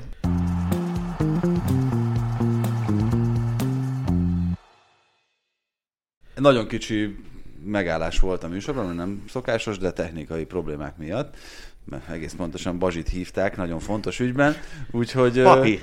Pa- pa- Papi. keresett. Most szólt, hogy igen, hogy ne no beszélgessünk Hogy így róla. Eladó a lánya. Ne, e, e, már nem egyébként, illetve hát lehet, hogy már megint nem tudom. De a lényeg, mert most egyébként ö, elbagatelizáljuk ö, Papi, azaz Pintuda Kostának a, a, a, egyrészt a, a, a személyét, illetve az attitűdjét. De mi ez, valami, valami fajta rémuralom? nem, nem, körülbelül mert, mert hadd erre mondja, tett hadd mondjam, igen, hadd mondjam végig. Nem, végig ö, mondta ő aztán, és egyetlen szót emelnék ki, és ez tükrözi azt a valóban a, a, azt a 40 évet, ami ö, óta ő az elnöke a Portónak, és ez a megfélemlítés.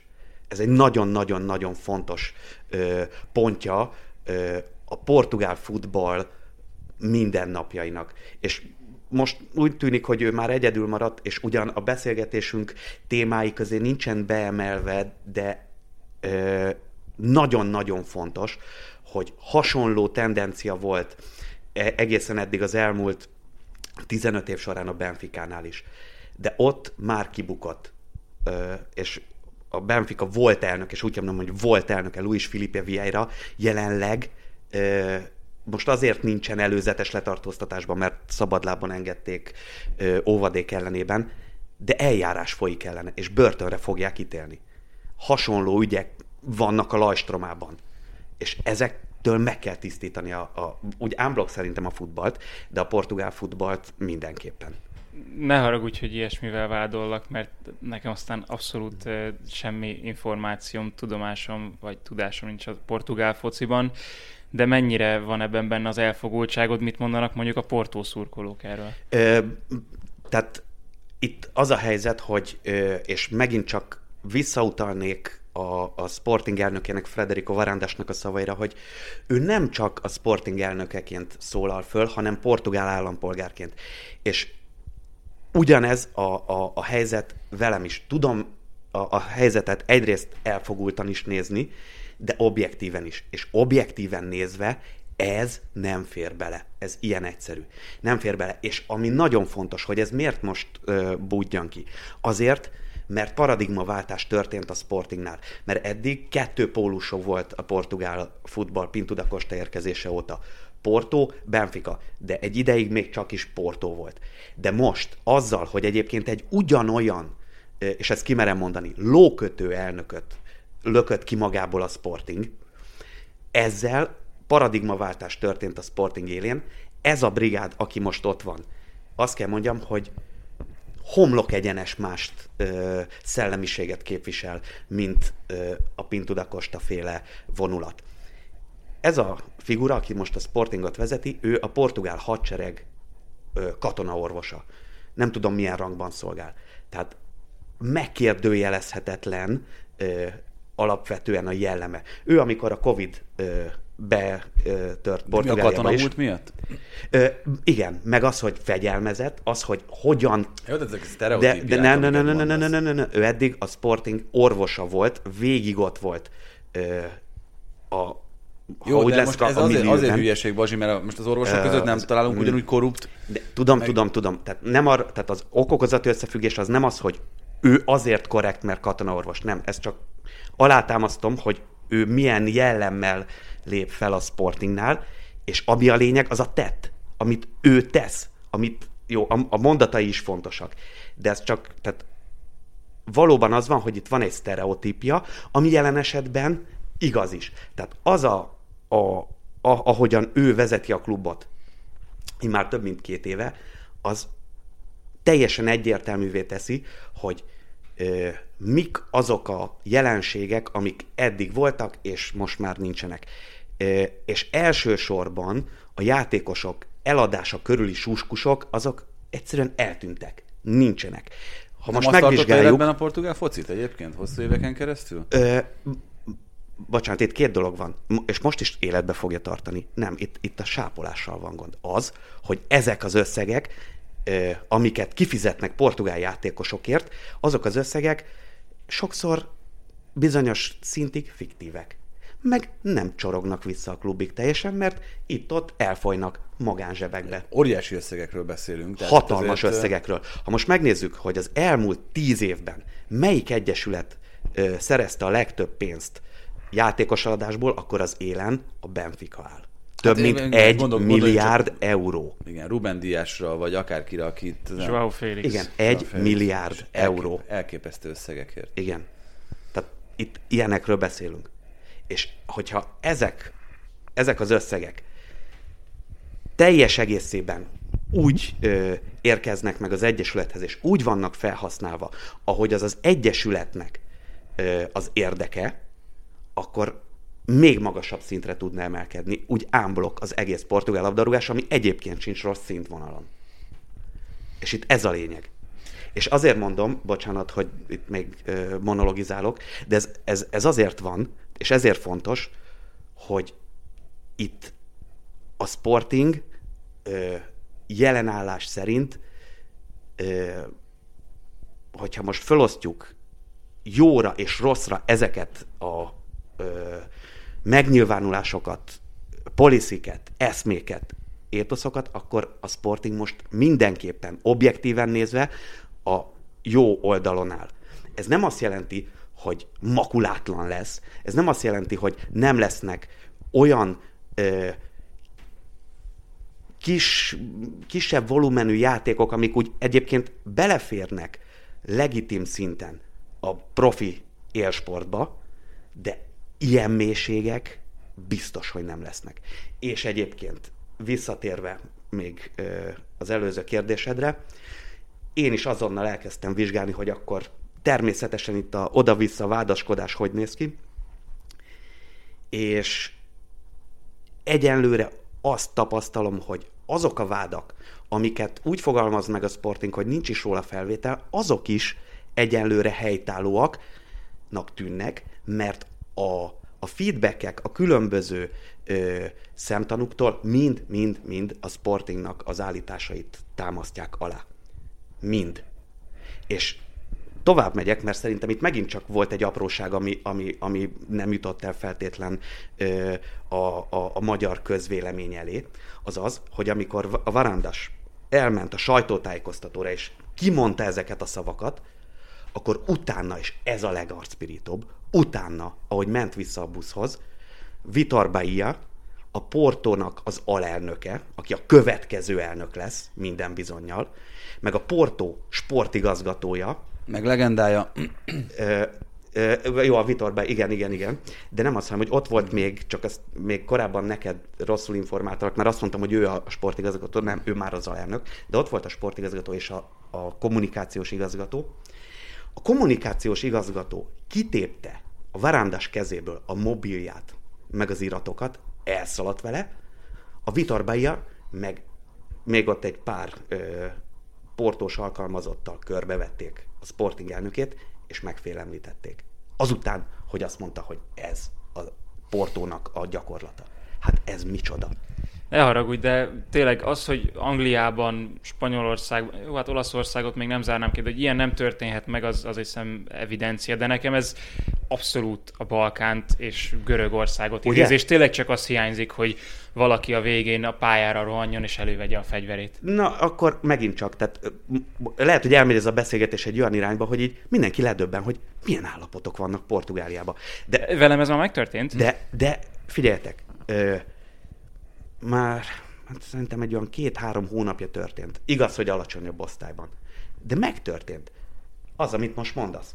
Figura bement a pályára, és a, a, az edzőt, meg a másodedzőt konkrétan ne, nem lőtte le, de rájuk lőtt, az egyiket el is találta. Jézus úristen. Éles fegyverrel. Tehát borzadály. És mondok még egy, még egy, egy, egy, egy, egy, egy ilyen kis szösszenetet. És hogy a, a Portónál ez uh, hogy működik, vagy hogy működik többek között. A Portó szurkolóinak, a Super Dragonsnak, a legnagyobb ultratábornak a legkeményebb magja indul a portugál Blas, nem tudom hányban már. FC Canelas néven.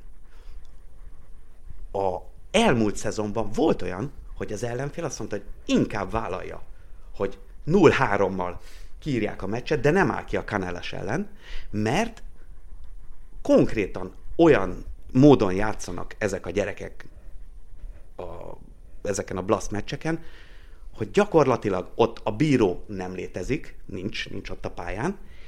Ha nekik nem tetszik valami, akkor az, az, az, az, az a legfinomabb megfogalmazás, hogy nem tartják magukat a szabályokhoz, a futball szabályaihoz.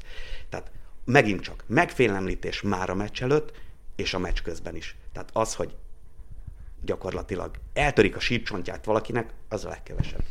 De figyelj, ennek az a, az a végkifejlete, most nem tudom, hogy tarthat-e ez más irányba, hogy az, aki igazán komolyan veszi magát nemzetközi szinten, az nem akar ebbe a posványba belelépni, miközben azért azt láthatjuk, hogy most Luis Diaz kapcsán, a, mint a legfrissebb és legeklatánsabb példa, nemzetközi sztárok keltetője továbbra is.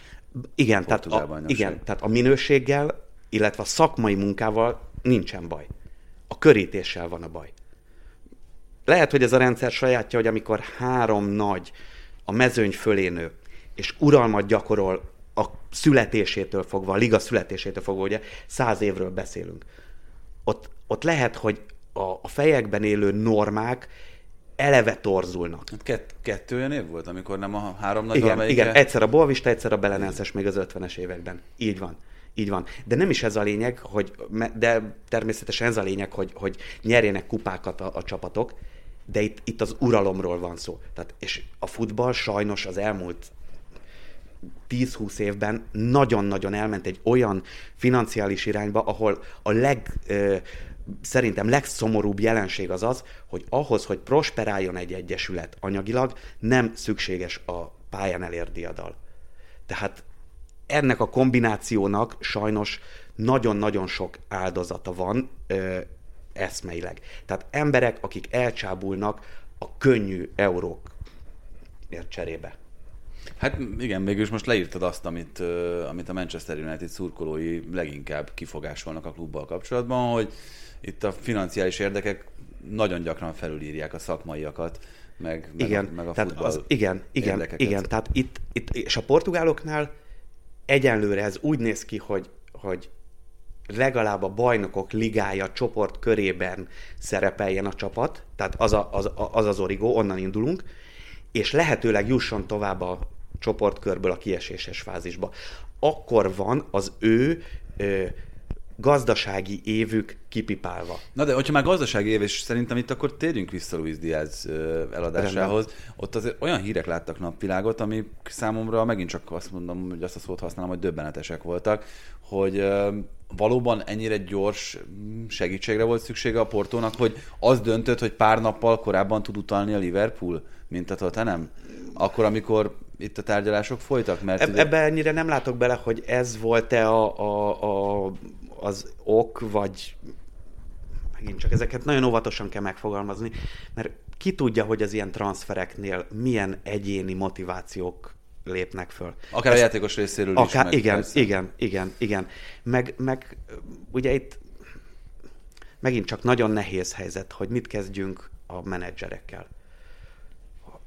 Meggyőző, az én meggyőződésem, és ez tényleg csak a egyéni saját véleményem, hogy nagyon sokszor kontraproduktív a jelenlétük. Nem, se a futbalista épülését, sem a klubnak, a, a, vagy a csapatnak a gyarapodását nem szolgálja, hogyha orba szájba gyakorlatilag évente el, eladja a játékost, és pörög a játékos piac. Tehát nem épülnek kompakt csapatok, nem épülnek korszakos csapatok, csak így ilyen, vagy összejön, vagy nem.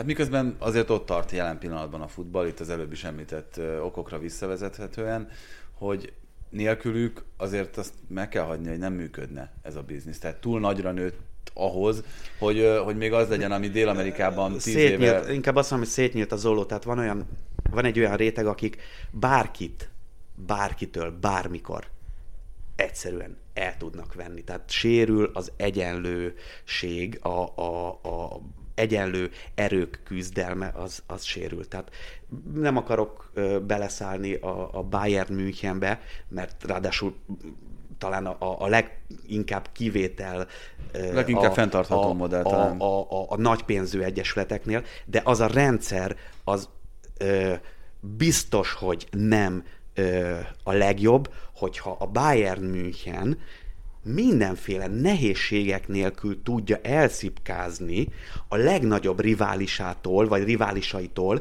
Németországban a legjobb játékosokat. Jó, de hát ez, ha most a globali, globalizációs folyamatot nézzük, akkor ugyanígy megvan, hogy ott van Németország hatodik leggazdagabb csapata, a Wolfsburg, amelyik önként és dalolva kénytelen belemenni egy olyan üzletbe, ahol a legjobb csatárát azt így kiárusítják, Weghorsztot, aki, akit megvesz a list, lista utolsó Burnley Angliában. Igen. Tehát ugye ez azt mondom, hogy ennek a, ennek a folyamatnak a igen, azért mondom, hogy ide vezet. í- Így van, és hogy, hogy a Bayern München ebből a szempontból egy, egy, egy, egy ö, talán rossz példa, én csak az egyenlőtlenségekre szeretnék rávilágítani, mert innentől csak fölfele haladunk, és ennek a csimboraszója az a, az, a, az a Premier League, amelyik úgy uralja le a, a világ futballját, hogy most nem tudom, hogy ezzel él vagy visszaél, ez, ez természetesen nézőpont kérdése, hogy az Anglián vagy az Egyesült Királyságon belül, de elsősorban ugye Anglián belüli magas cashflow-val egyszerűen fölénő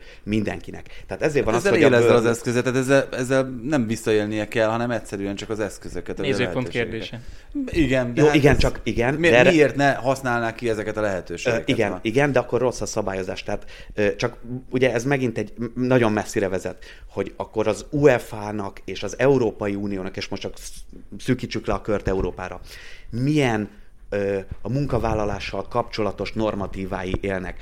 Mert az, a munkaerő szabad áramlása ugyan egy alapvető Európai Uniós jog, és mindenkinek ö, jól esik, aki Európában él és dolgozik. De a futball, a professzionális futballal sajnos az én meglátásom szerint nem tesz jót. Én, én ebből a szempontból konzervatívabb lennék, és visszafele szabályoznám. De ez, ez, ez most bőven túlmutat a, a, a portugál futballon, meg, meg Luis Diazon. Tehát itt ha gondoljátok, akkor kanyarodjunk ide-vissza a, a Portóhoz. Ott nem látom, hogy, hogy ö, az anyagi okok miatt kellett az, hogy előbb, hogy a, Liverpool gyorsabb utalása miatt döntött a Portó ő mellettük, ebben nem vagyok biztos. De az jelzésértékű, hogy a téli játékgazolási szezonban eladják a messze legjobb játékosukat. Tehát ez azt jelenti, hogy valami hiányzik. Tehát ott egy lyukat kell 40, befoltozni. 40 millió euróért plusz bónuszokért. Tehát, hogy azért Tehát itt 65 a teljes Igen. vételár. Igen. Egy, hát azt hiszem, hogy 40 az, ami az alap, és akkor ott bizonyos meccszám után, Jó, az, igen, után igen, az, az, az pitput, az összejönni, pitput igen. meg lesz, azt most De egy mondom. összességében mit lehet tudni erről a pénzügyi helyzetről? Akkor ez is így Hogy- hogy titokban zajlik a... Nem, nem, itt, itt azért, és van egy, van egy nagyon erőteljes, e, megint csak egy szóval megmagyarázható szituáció. Nem ö, magyaráz meg mindent, de, de, de alapvetően a, a lényegre rátapint, és az sajnos a Covid. Tehát itt olyan egyesületek, amelyeknél a match revenue nagyon-nagyon sokat nyom alatba, mert az átlag nézőszám 30, de inkább 40 ezer átlagban, ott ez, ez borzalmasan fájdalmas a, ez a kiesés. És ö, hogyha még a bajnokok ligája sem jön össze mindig, akkor szóval ezek, hogyha még korrektül is ö, vezetik a klubot, és nincs sáp, akkor, akkor is fájdalmas. Na, beszéljünk azt, az, azt, bocs, azt azért ne vegyük el ettől a tegnap, vagy pénteki rangadótól, hogy a hangulat az Félelmetes volt. Félelmetes. Hát igen, igen, félelmetes szó, szó, szerint, szerint. Szó szerint, igen. Tehát alapvetően ezzel nincsen gond, viszont még akkor a, a hangulatra és a, a, a jelenségre kötnék még egy, egy, egy, egy fontos dolgot. És a paradigmaváltásra térnék vissza. Portugáliában alapvetően még mindig az van, és ez a hangulatnak nagyon jót tesz, hogy a szervezett szurkolótáborok írtózatosan nagy hatalmat képviselnek. És ez, ez, ez a Pinto da Costa féle politikába tökéletesen beleillik. Tehát nonsens. Ezt már nem látjuk Angliában. Spanyolországban sem látjuk, bizonyos egyesületeknél, de a legnagyobbaknál már nem nagyon. Tehát az a befolyás, amit gyakoroltak a Real Madridra, a Barcelonára, sőt, még az Atletico Madridra, és azt most már nem, nem nagyon látjuk. Ugye a Juventusra, ami ki is pattant. Olaszországban is kezd, igen, igen, ez kezd visszaszorulni. Portugáliában az első és egyelőre egyetlen egyesület, amelyik lépett ez ügyben, a Sporting. Ott meglettek regulázva a, a, a szurkolók. Igaz, ehhez kellett az a borzalmas és végtelen szégyenletes szituáció 2018-ban, hogy a szurkolók a sajátjaikra támadtak már a csapatra. Na beszéljünk kicsit uh, itt erősségről, futballszakmáról, sporting kapcsán. Egyrészt azért, mert következik a Manchester City elleni mérkőzés, másrészt azért, mert itt, ez, ahogyan már a felvezetésben is elkezdtünk erről beszélni, ez egy ilyen kétszereplős bajnokságnak tűnik jelen pillanatban a Porto. Csak illetve... ezt nem említettük még végül is, hogy a két legjobb csapata játszott igen, Portugáliának, a Benfica idén valahogy leszakadt. Leszakadt, igen, igen, mert leforráztalak titeket a, azzal, ami, ami igazából a, a fájdalmas. No, a, a Benficánál ott egyébként meg vissza fogunk mindig, mindig, mindig ide kötni. A Benfica strukturálisan megremegett most ezzel. És még ugye nincs vége. Tehát itt hát rájuk tökéletesen igaz az, amit mondtál itt a bevétel kiesés a, meg, a nézők meg, hogy, meg, hogy, meg, meg, meg, hogy az elnökük bukott, hogy bukott a teljes, gyakorlatilag a vezetés, hogy, és még ki fognak dőlni csontvázak a szekrényből. Tehát itt, és hogy ha, ha, ha kiderül, hogy, hogy még anyagilag is össze kell szednie magát még jobban a Benficának, akkor, akkor, akkor még nagyobb gondok lesznek, de, de talán azon, azon átlendülnek. De a lényeg, ez a Benfica megrendült anyagilag, megrendült intézményes szinten azzal, hogy az elnök bukott. Ez a turbulencia, ez természetesen kiad a sportszakmai helyzetre is. És mindehhez és sajnos történelmileg nem történt meg sokszor, és a sajnos most elfogultam mondom, de hogyha kivonom belőle, akkor, akkor már is objektívek leszünk. Tehát, hogy történelmileg nem fordult elő sokszor, hogy a Sporting egyszer csak hopp, kivágja a rezet, és beleszól a kettejük versenyfutásába.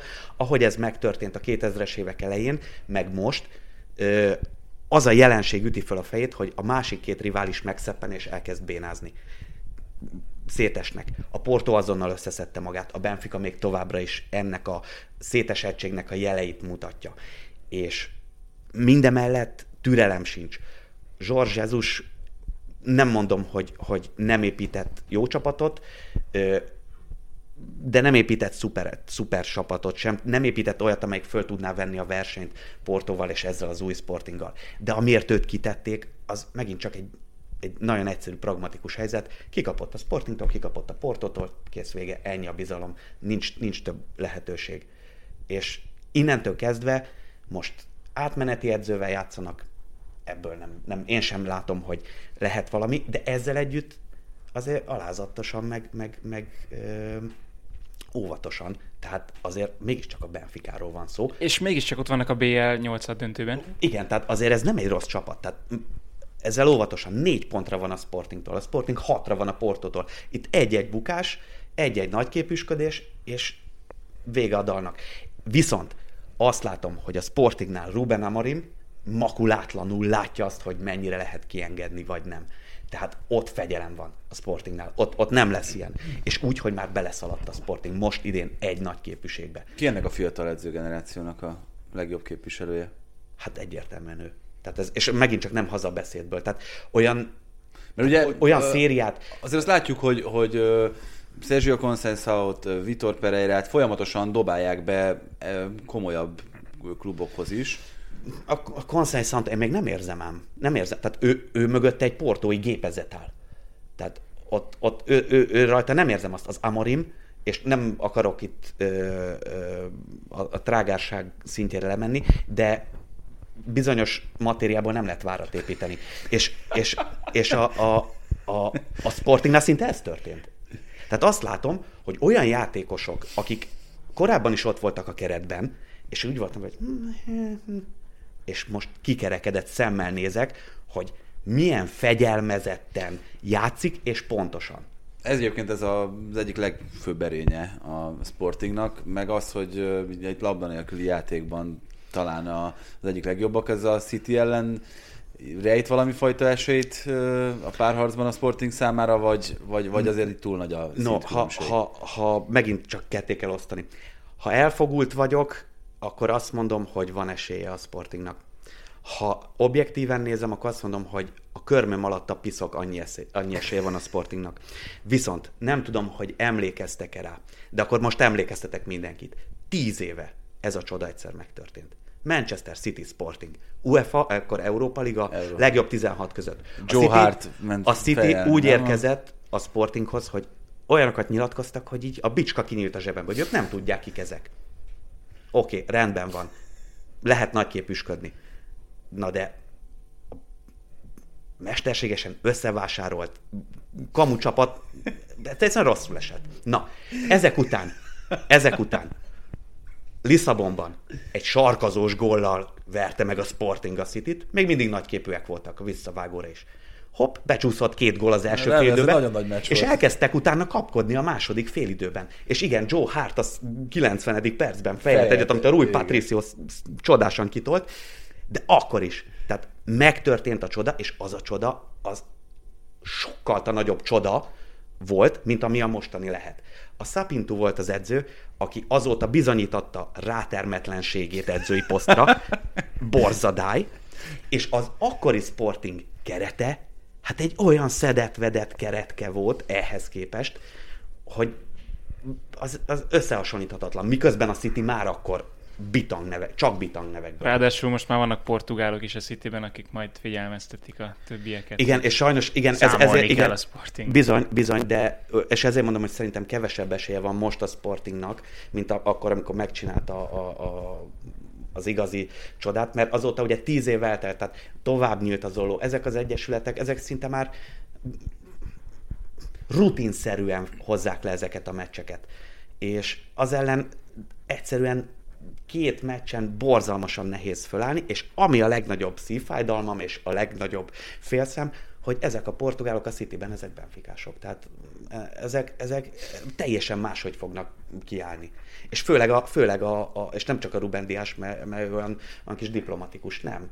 A, Jean Cancelo, meg Bernardo nem, a. Bernardo Silva tól félek a legjobban. neki a- a nagyapja a Sporting. Ő militáns benfikista. De a, valami van ott a családjában, hogy valaki az nem sportingos. baj. De, mindenkinek a családjában van sportingos. tehát ez, meg, de, de, érted, tehát három, Liverpoolosok családjában De- is valaki persze, biztos Evertonos. de ne, ne, hát azért nem teljesen, mert Portugáliában ez a leosztás, ez, ez, ez, ez sokkal centralizáltabb. Tehát mindenkinek a családjában van sportingos, sportos, benfikás. És ö, az lehet, de a Bernardo Silva militáns benfikista. Tehát ő ő, ő, ő, ő megnyil... de ez, figyeljetek, ez, igen, tehát ezzel lehet mosolyogni, de ő, ő, ő megnyilvánul minden egyes, a, a Benficát, mint ö, egy szociális tér ö, úgy tekinti, tehát mint a, ami Én azért történik- nevetek, mert nem tűnik egy olyan vérmes embernek, tehát aki ketté harapná egy oroszlánnak a nyakát. Ö, igen, meglepő. De ő, ő páros lábbal szállt bele a Luis Filipe Vieirába. Még, még mielőtt kiderültek volna az atrocitások. Érted? Tehát a, a, a figura, ő a szívén viseli a Benficát. Tehát ő az az ember, a, a, a, most nem akarok szemtelen lenni, meg pikirt lenni, de, de, de, de ez, ez, ez, és az ő, ő benfikizmusa az rendben van. Tehát, hogy, hogy úgy tartják, hogy Portugálban minden rendes családfő Benfica szurkoló. De ez azt jelenti, hogy, hogy a Benficát úgy élik meg egyesek, mint a vallást. És ugyanez igaz a sportingre és sportóra is bizonyos helyzetekben, és hogyha kultúrált, akkor, akkor ez egy tiszteletre méltó attitűd. És ebből a szempontból én a Bernardo Silvát ö, tisztelettel tekintek rá, mert Annál, nem ke- azt, annál kevesebb szeretettel. Igen, ez, ez, ez főleg, főleg, amikor, főleg, amikor, főleg amikor, amikor egymás ellen ö, játszik a két csapat. De ugye megint csak, tehát ö, ezek a csapatok egymás nélkül semmik. Tehát a, a, az ősi rivális, a, a, a mindenem és a semmim. És tiszteletben kell tartani azt, aki megéli azt, ami az Egyesület, hiszen az ő általa beletett morzsák által lesz óriási az Egyesület. És ugyanez igaz a Sportingra is. A, a, az általam betett pici morzsa is számít. És én is úgy élem meg a Sporting szurkolói mi voltam, ahogy ő a Benfica szurkolói mi voltját. Csak én nem fogok pályára lépni ugye ezen a meccsen. Ő viszont igen. Láttam, hogy itt írogattál neveket, mert ak- akarsz beszélni nekünk a tehetségekről. Akik... Ö, egy tehetséget írtam föl, és shame on me, ráadásul a Sportingba érkezett. Véletlenül pont. Fatavu Isa Haku. Meg kell tanulni ezt a nevet. Nem Ö, idős. Ö, 18 lesz márciusban, akkor léphet majd pályára először a Sportingban.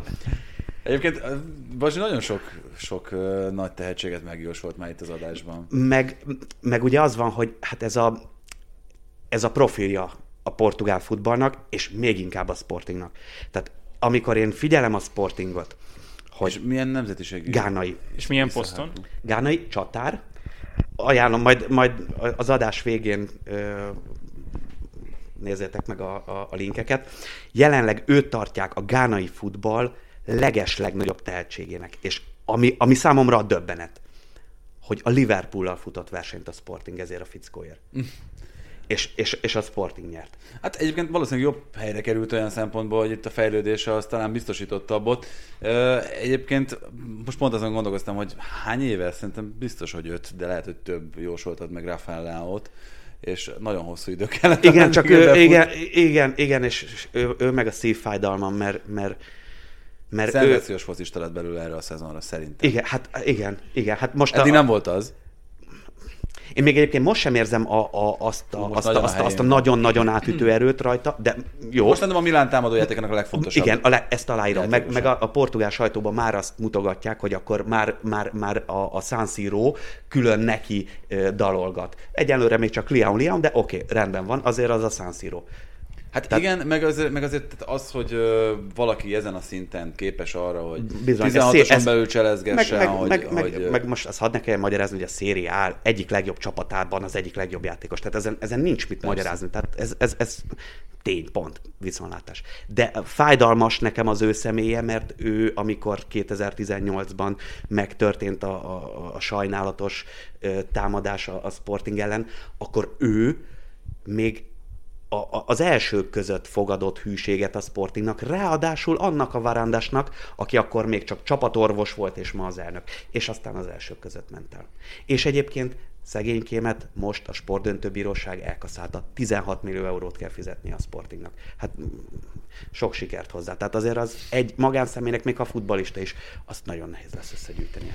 Csatárt igazolt a Sporting, de itt a portugál bajnokság tabelláját böngészve azt szúrja az ember szemét, hogy bár 22 meccsen csak 15 gólt kapott a Sporting, ami nagyon kevés, és ez, ezt már akartam említeni a City párharcnál is, hogy ez, ez nagyon jó alap, viszont csak 43-at lőtt, ami a Porto 57 találatához, meg a Benfica 58-ához Igen. képest kevésnek. Na, jó, oké, a Benfica, szóval megint csak egy, egy, egy, egy apró részlet. A Belenenses ellen volt egy arcpirítóan, tehát egy, egy, ilyen, egy, ilyen, egy ilyen vállalhatatlan húzásuk. A Belenenseshez érkezett Európába gyakorlatilag az első omikronos Dél-Afrikából. A Belenenses kidőlt. Nem tudtak kiállni a Benfica ellen, csak 9 Ja, persze. berámoltak nekik 7 gólt, úgy, hogy a második félidőt le se lehetett játszani, mert egyébként a mezőnyben játszó kapus igen. már nem bírta. Nem a. Benfica szempontjából akartam De jó, kérdezni. oké, de ez csak, ez csak egy, egy apró részlet.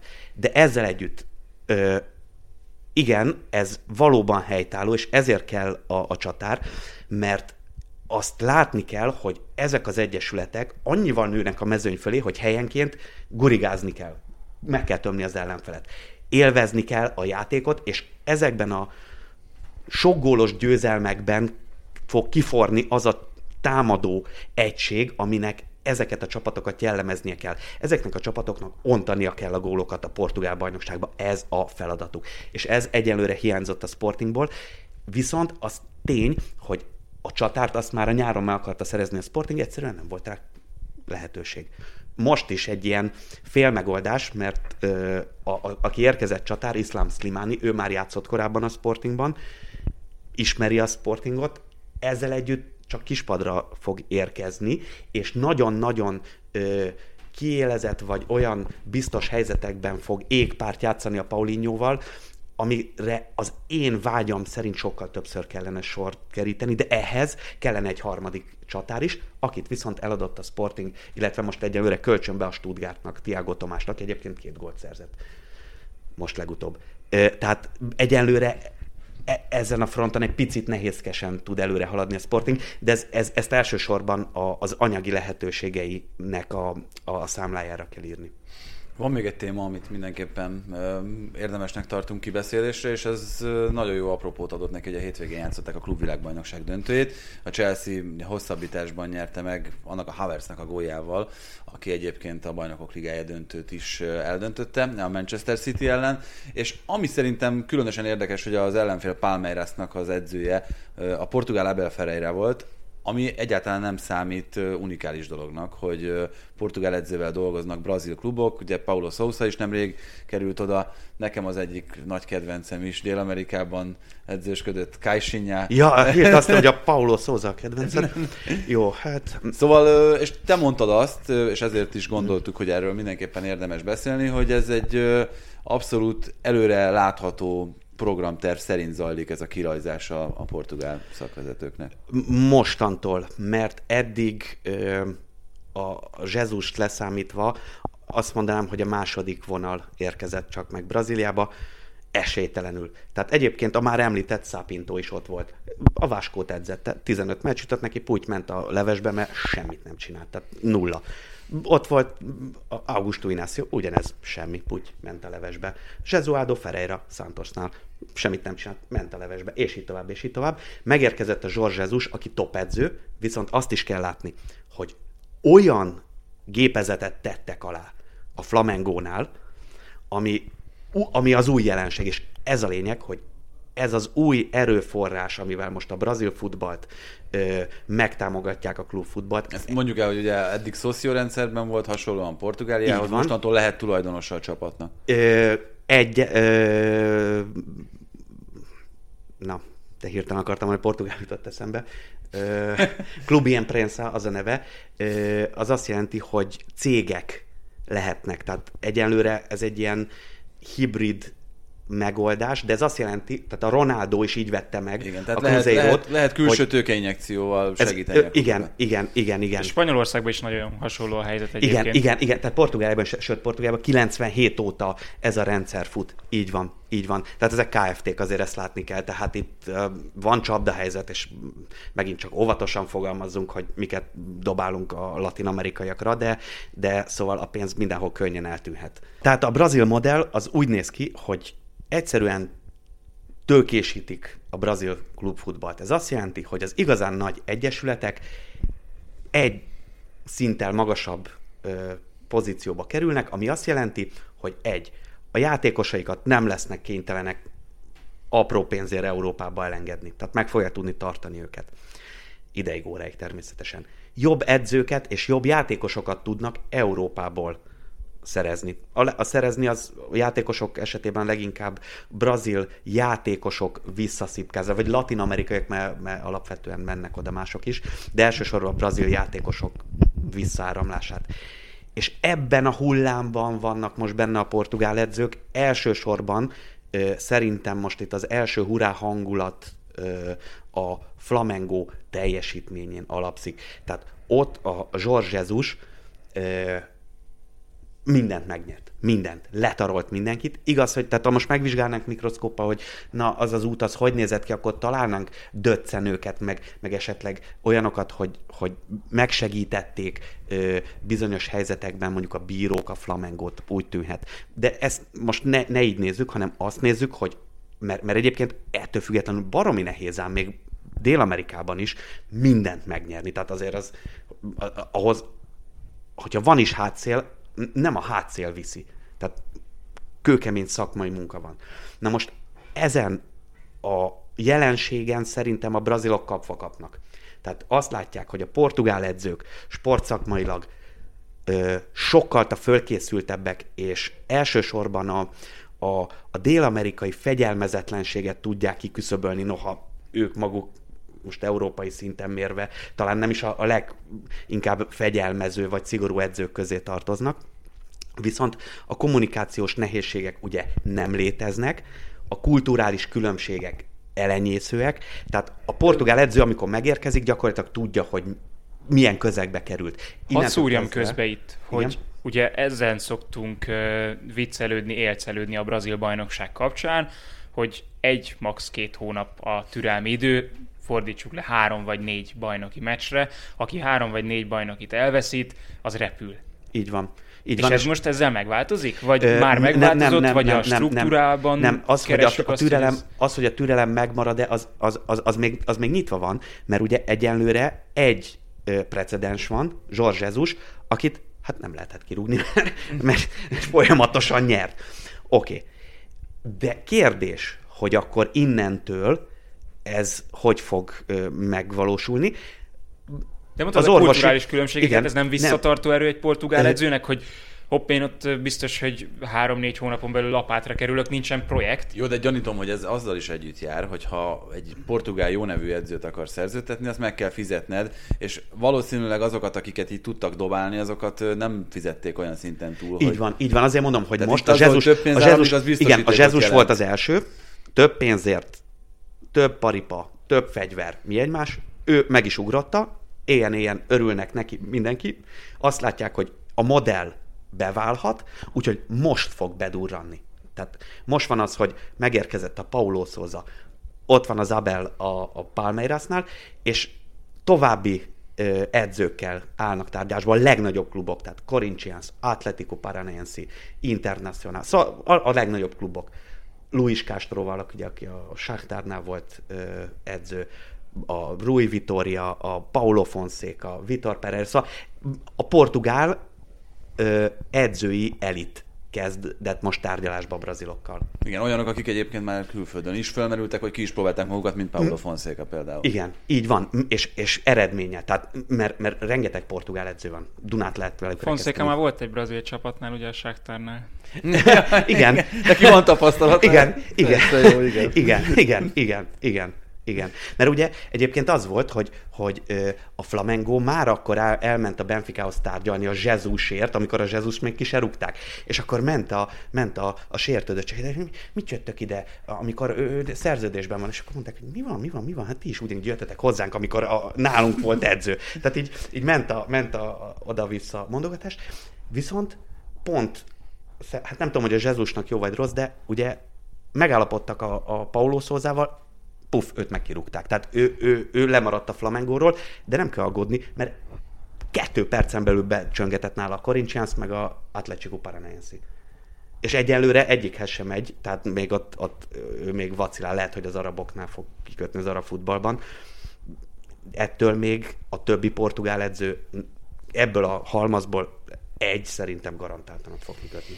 Na Bazsi, nagyon szépen köszönjük, hogy eljöttél hozzánk, és elmondtad ezeket a dolgokat. Nekünk jó hosszú lett a műsor, és nagyon sok mindenről nem beszéltünk, de ígérjük, hogy jövő héten azért majd pótoljuk a hiányosságainkat, akár amit Spanyolországot, Angliát, vagy éppen Németországot illeti. Lesz mert... valami kupasorozat itt a hétközben. Igen, a bajnokok ligája az lehetőséget ad arra, hogy egy kicsit szélesebb körben széttekintsünk majd minden ligában. Szóval köszönjük szépen, különösen azt, hogyha ezt a hosszú adást meghallgattátok. Sziasztok!